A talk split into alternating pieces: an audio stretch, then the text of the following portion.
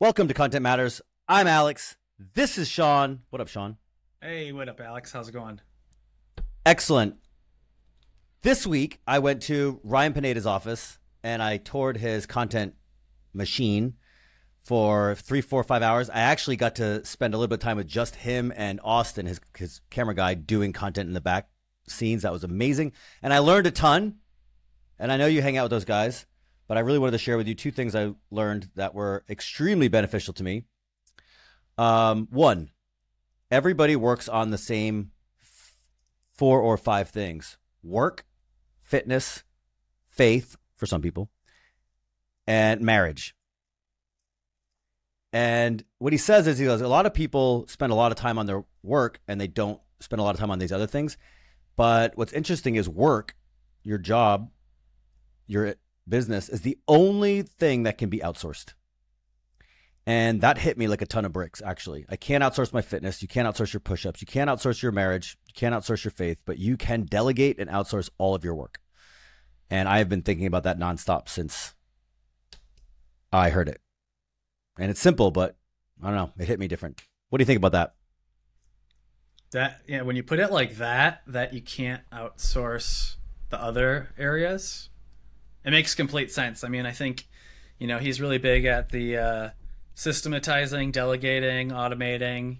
They got a phenomenal team over there, but I think, yeah, you can't delegate your relationships. You know, you can't, and I think those are, you know, also as important. You know, if you don't have everything going well at home, it might make things harder, you know, to focus at work. So when you put it like that, you know, I think one thing I've always admired about him that he always talks about is he always has a date night once a week with his wife, Mindy. So I think, you know, making sure you're full, well-rounded and making time in all those buckets is critical, you know, to your mental health and those around you. If I don't go to the gym and I don't get people time, I go crazy. So I'm going to go to the gym after this, actually. Nice. The other thing he taught me was they are not really that – their goal is not to grow their following nearly as much as they're doing marketing.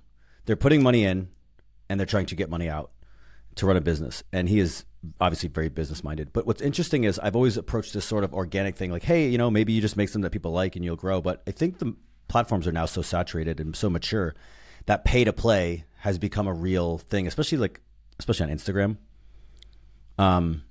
Maybe not so much on YouTube, but what's interesting is when you do more of the ad spend, people just see your face more.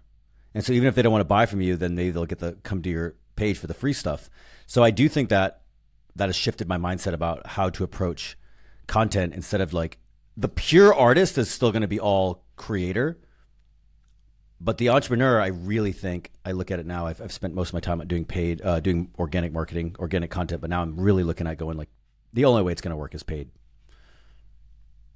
And the organic will support that. But the combo between organic and paid, I know they have a team that does the paid. I've talked to some of the members a few times, but yeah, I think for him, it's like you got other people who want to do brand deals or look at the YouTube affiliate money that they're going to make. And then you got people like him where he's selling his own businesses. He's putting on events. He makes money from those more than what you'd make off of your YouTube AdSense. You know, those are just drops in the bucket compared to everything else. Yeah, and they spent, the numbers I heard was he spent, not from him, but I heard it secondhand, he spent $200,000 in paid ads, but made $400,000 in profit. Not bad, not a bad day's work. But that's also 1,000 or more people. That's thousands, hundreds, maybe hundreds of thousands of people that saw your face. Now, not all of them are going to follow you, but they saw you and they got what you're, were they picking up what you're putting down, and maybe they don't convert the first time. They might convert down the road. So you make $400,000, but think about all of the touch points that you got from folks along the way. So I'm really thinking about that now in terms of how to grow Brandon Turner's company, but also this platform, you know, how do we grow this thing? You know, and then the other thing too, is he's memorable. He's always dyeing his hair different colors. And he I've heard him even mention it a few times where he'll be out to eat and people are like, hey, aren't you the guy from TikTok? And, you know, I think he's clever at standing out, and then he's consistent. And I know also too, with their content, they're not necessarily worried about views and growing it, like you said, but they switched, you know, they have the podcast network. They got like 4 different podcasts. They're going for the long-term game, and they're going for watch time. So if they put out long, extended periods of episodes and they have multiple different types of shows going, they're just banking on people become fans, get hooked, and then listen to them and listen to it extensively. And I still think long form is going to be the premier, the best way to produce content going forward. Oh, yeah. I mean, people are just still going to always consume long form. I hate to use the word always, but people are going to continue to consume long form content, and that's going to be very different than the way that short form behaves. Yeah. I mean, the short form is how you might hook them in, but I think the long form is where they'll really get to know you as a person. And it's like, you know, I think most people listen to the podcast when they're driving or working out. I heard Danny Fleischman say once that the average workout's like 45 minutes. So when he launched like Money Mondays or whatever his podcast is, they wanted to make it 45 minutes because they're like, you know, most people listen either driving or working out. I forget the stat that he mentioned for how long the average commute is, but you got people like that who are like looking at the statistics and like refining their show based on like, all right, if people are working out for 45 minutes, let's make ours 45 minutes. And his was trending like right when it came out. Yeah, I love that. Also, I look at guys like Joe Rogan and Patrick Bet-David, which are doing 2 hour plus shows now. So I think there's a stickiness. There's certainly a, you know, an ear for every voice. But I do like the trying, the testing of different long form content. But I like our little 30 minute. It also fits in our personal schedules because finding an hour to talk every week is hard. Finding 30 minutes for us to talk every week is hard. I'd like to do more, but. Yeah, I wouldn't have guessed it would be this hard for us to schedule, but we're making it happen. We're getting the reps in. We're getting some reps in. And you're doing a great job with the short form clips. I don't share enough of them. But the other thing about short form content is I watched this video this week from Gary Vee. And he made a really interesting point. And I consider Gary Vee to be the soothsayer of content. Like whatever he says is probably 2 to 5, maybe 8 or 10 years earlier than the reality. But he's so in tune with it. And he said the next big social media platform will be more extreme than TikTok.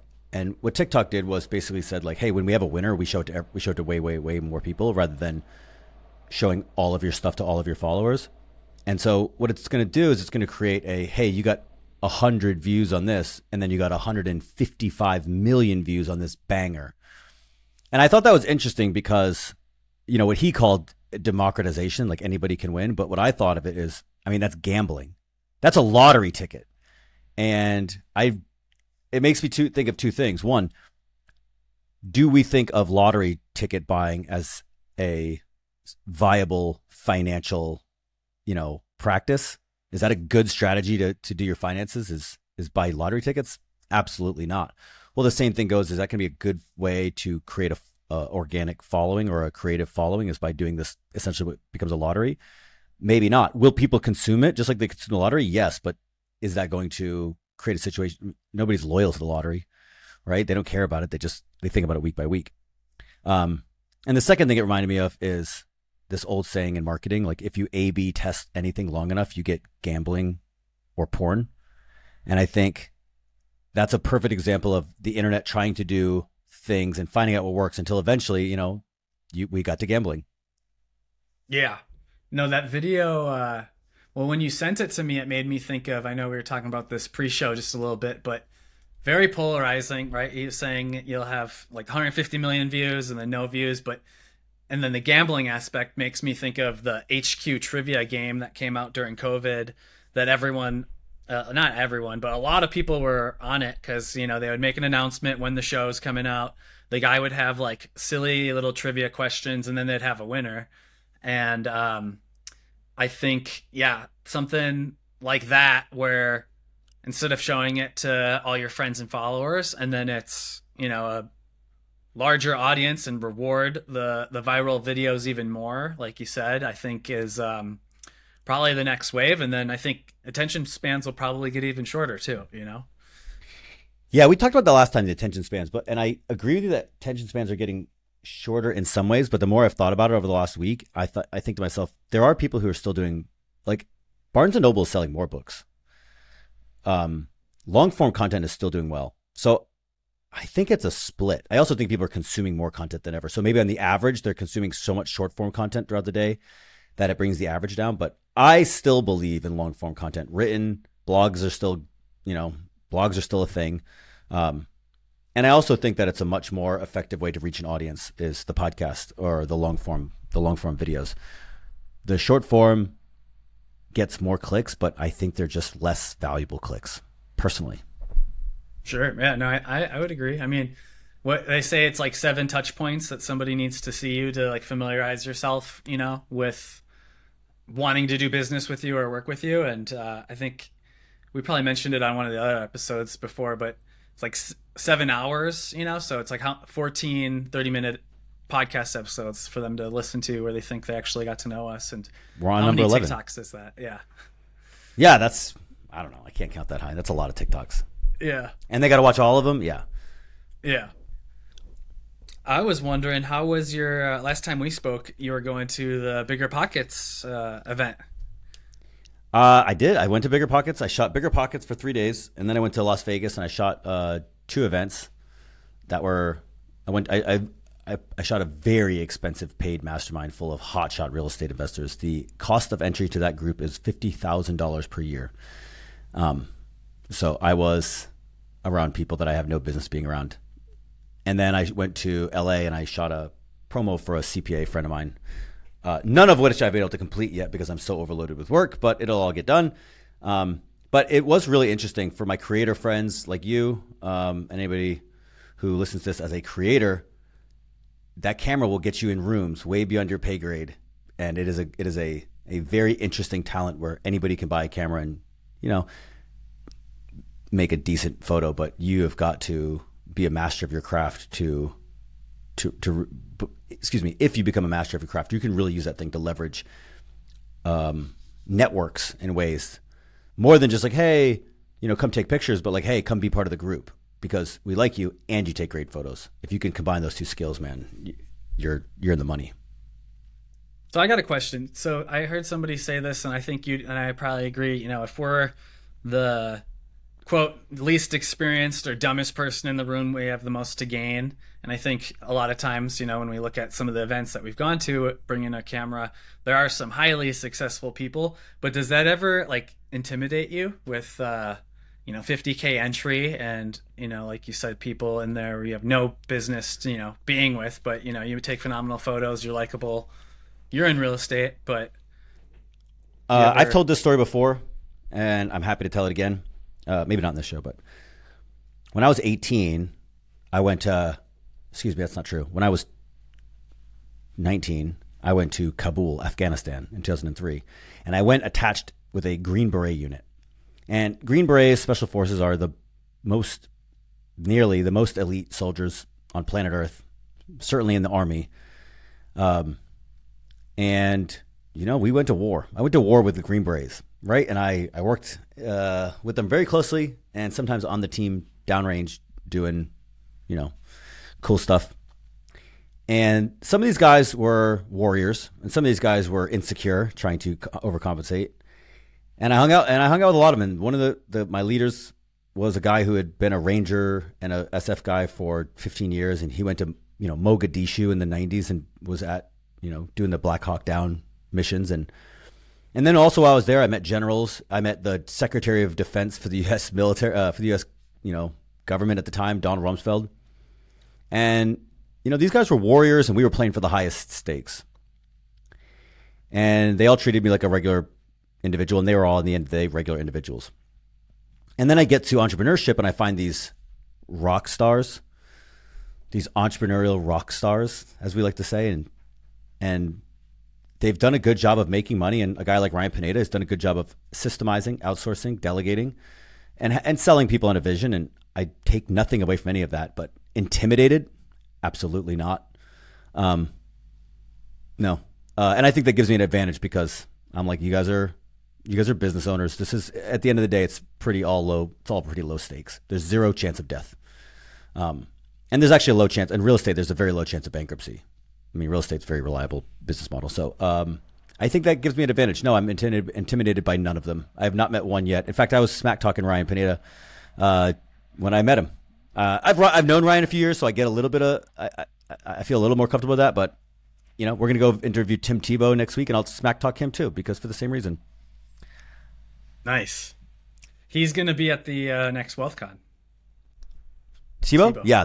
Tim Tebow, Brandon Turner, and Ryan Pineda are all in a other mastermind called the Wellspring. It's a Christian organization. I'm not in it, but I'm going to film a podcast with them on Saturday. Oh, very cool. Are you intimidated? I'm definitely more, I'll be maybe a little bit more observational or reserved, and just, kind of get my bearings on the room. At the end of the day, I think, we're all humans. I think there's been a few instances like backstage where I've seen people say or do things or talk about things where I'm like, oh, okay, cool. Like we all go through the same things.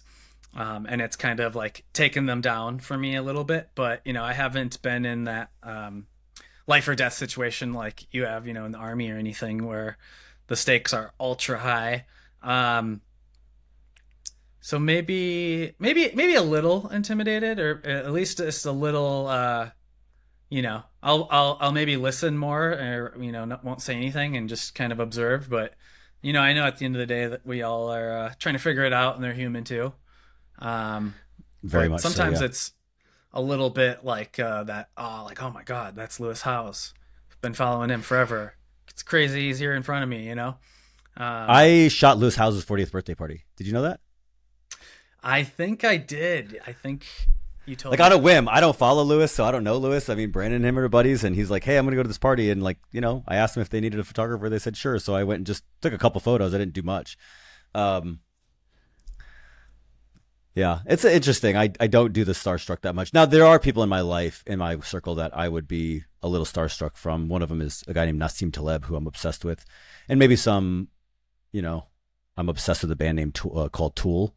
And if I met some of them, I might be like, oh my God, I've been listening to you for 25 years. I'm so excited. But yeah, I'm grateful that for my situation, because it shaped me in a way that sort of, some of these folks are impressive, and I don't want to take anything away from them to say like, oh, we're perfectly equal. I mean, people are not all perfectly equal, but it does give me a little bit of a, I don't know, it gives me my little unique way. So I don't have to feel any lesser of another human being. That being said, to your point, I do try, I'm not good at it. I do try to talk less when I'm around somebody that I can learn so much from. And when it comes to business and entrepreneurship, I have a tremendous amount to learn from these very successful individuals. And I have the utmost respect for their accomplishments in those realms.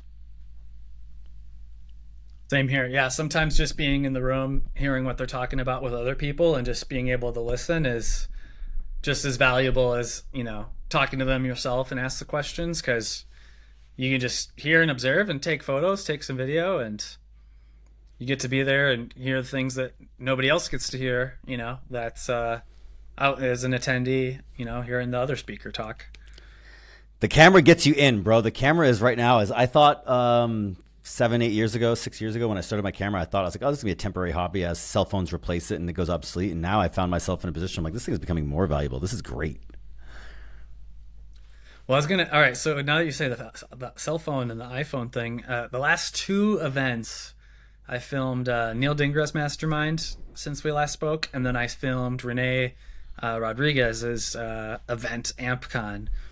And both events had somebody on iPhone, like somebody else coined the term iPhoneographer, but I liked it.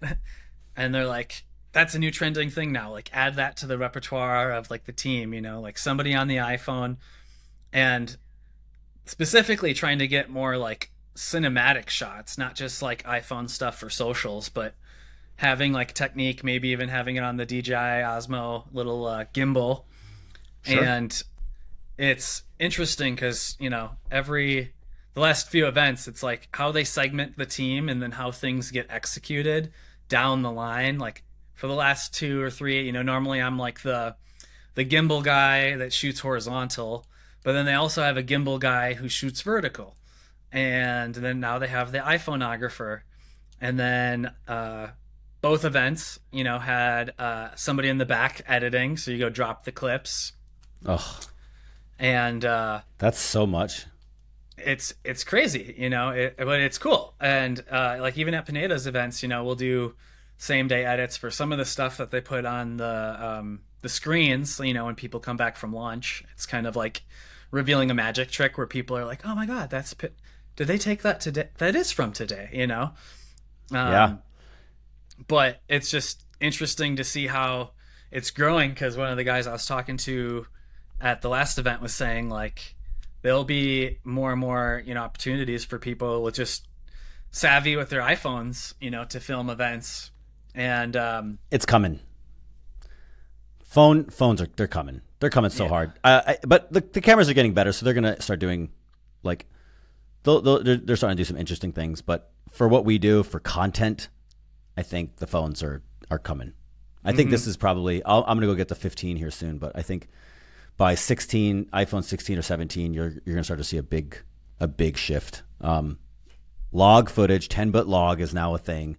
The 120 millimeter lens is a big upgrade. The auto stabilization, I mean, it's great. Who is that guy that you sent me? I think you're a fan of him. It's like Kyle Nutt, maybe? On Kyle Nutt is great. He is great.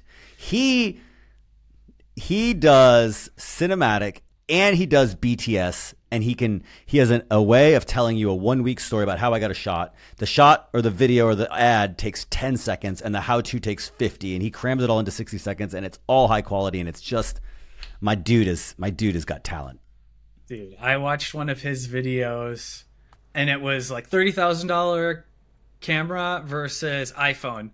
And I didn't watch it till the end, but I watched the two clips and I was like, they both look pretty clean. I didn't watch to see which was which, but to me, I was like, they look great.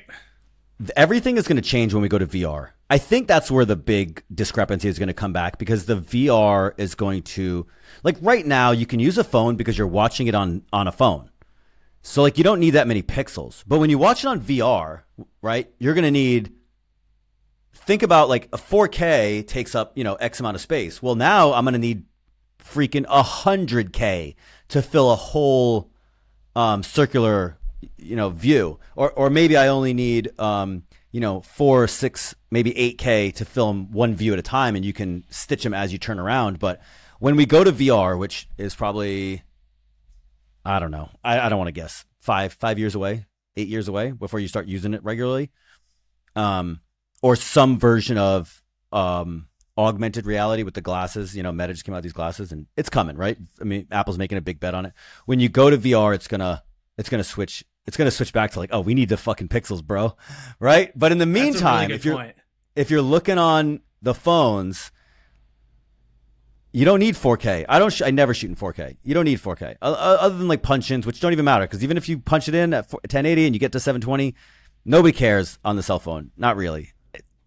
We shoot in 4K. We shoot our podcast in 4K, and we cut it all up to 1080, and so we can shoot vertical and all these things. And but when you're looking at here, you really can't tell the difference. Nobody can tell the difference between 4K and 1080 on this phone.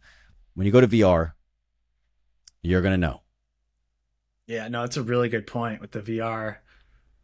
I have you ever played, like, one of the original Oculus games, like the DK1 or DK2? Yeah.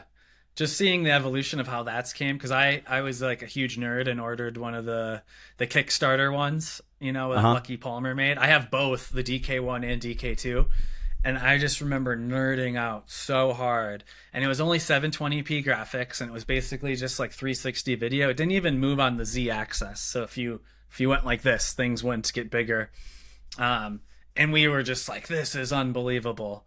And just to see how far it's come, and or now it's wireless, and it's better than 720p is crazy. But like you said, with the cameras, that's a really good point with higher resolution for VR.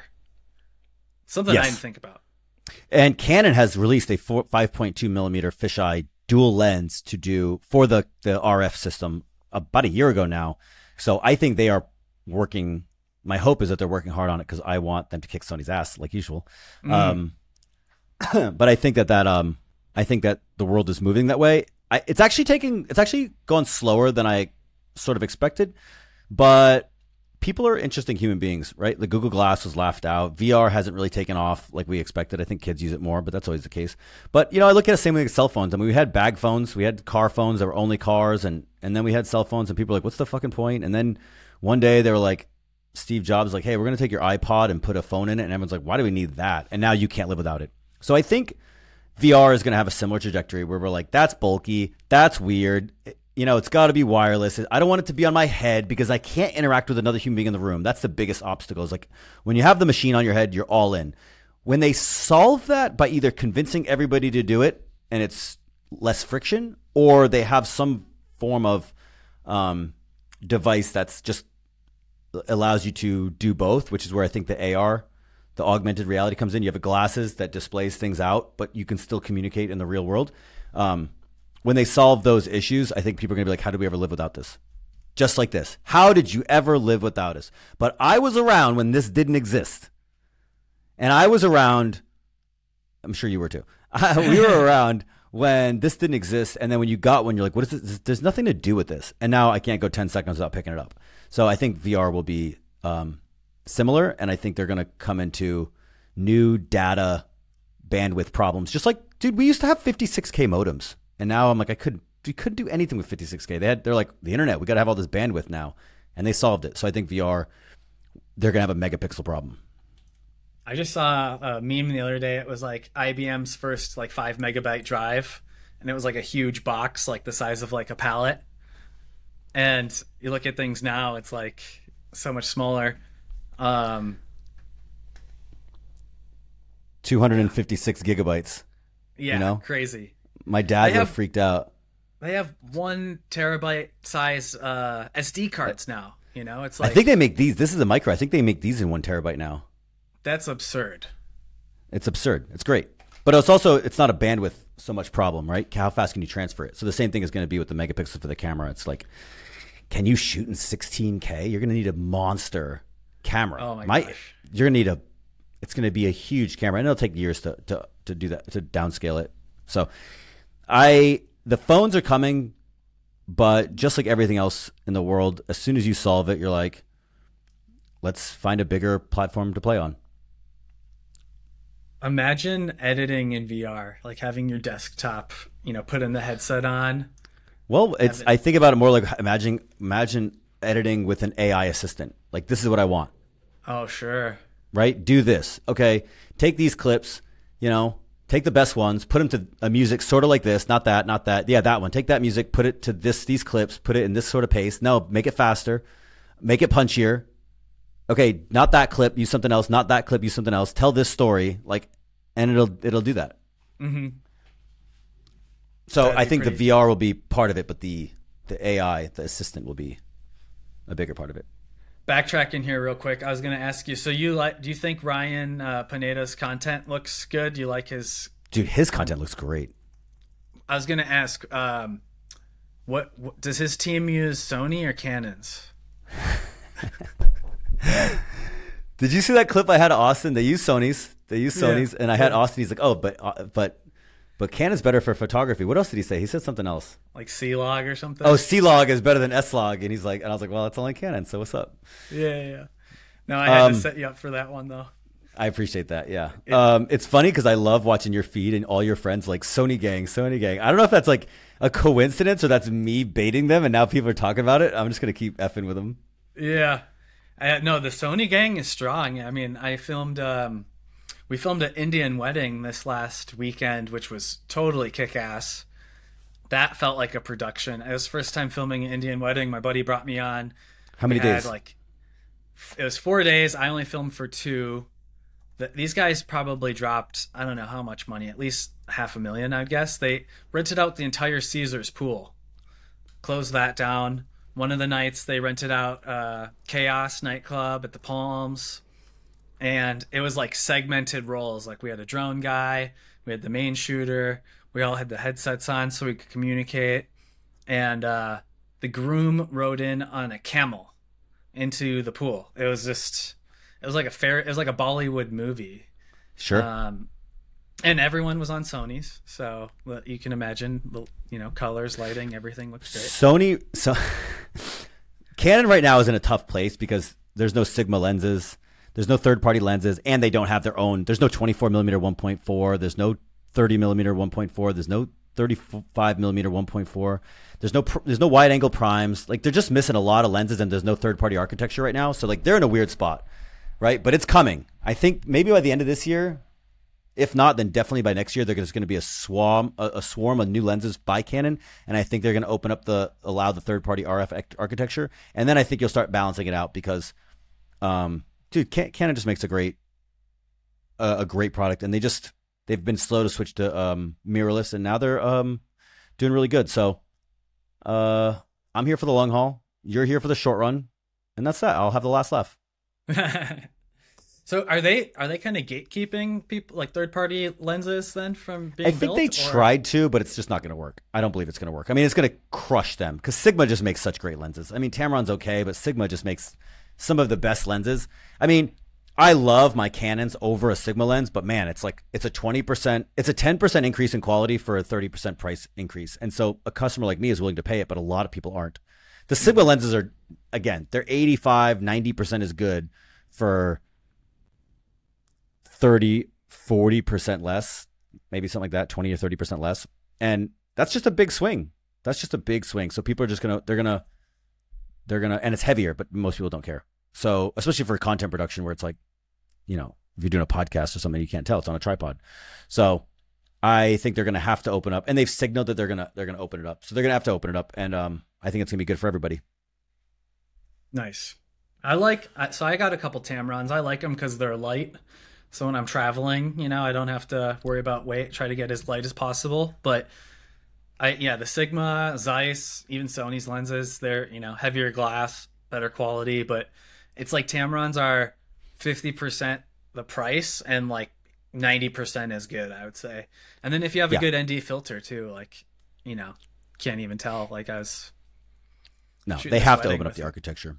Yeah. Let's wrap this. It's 32 minutes.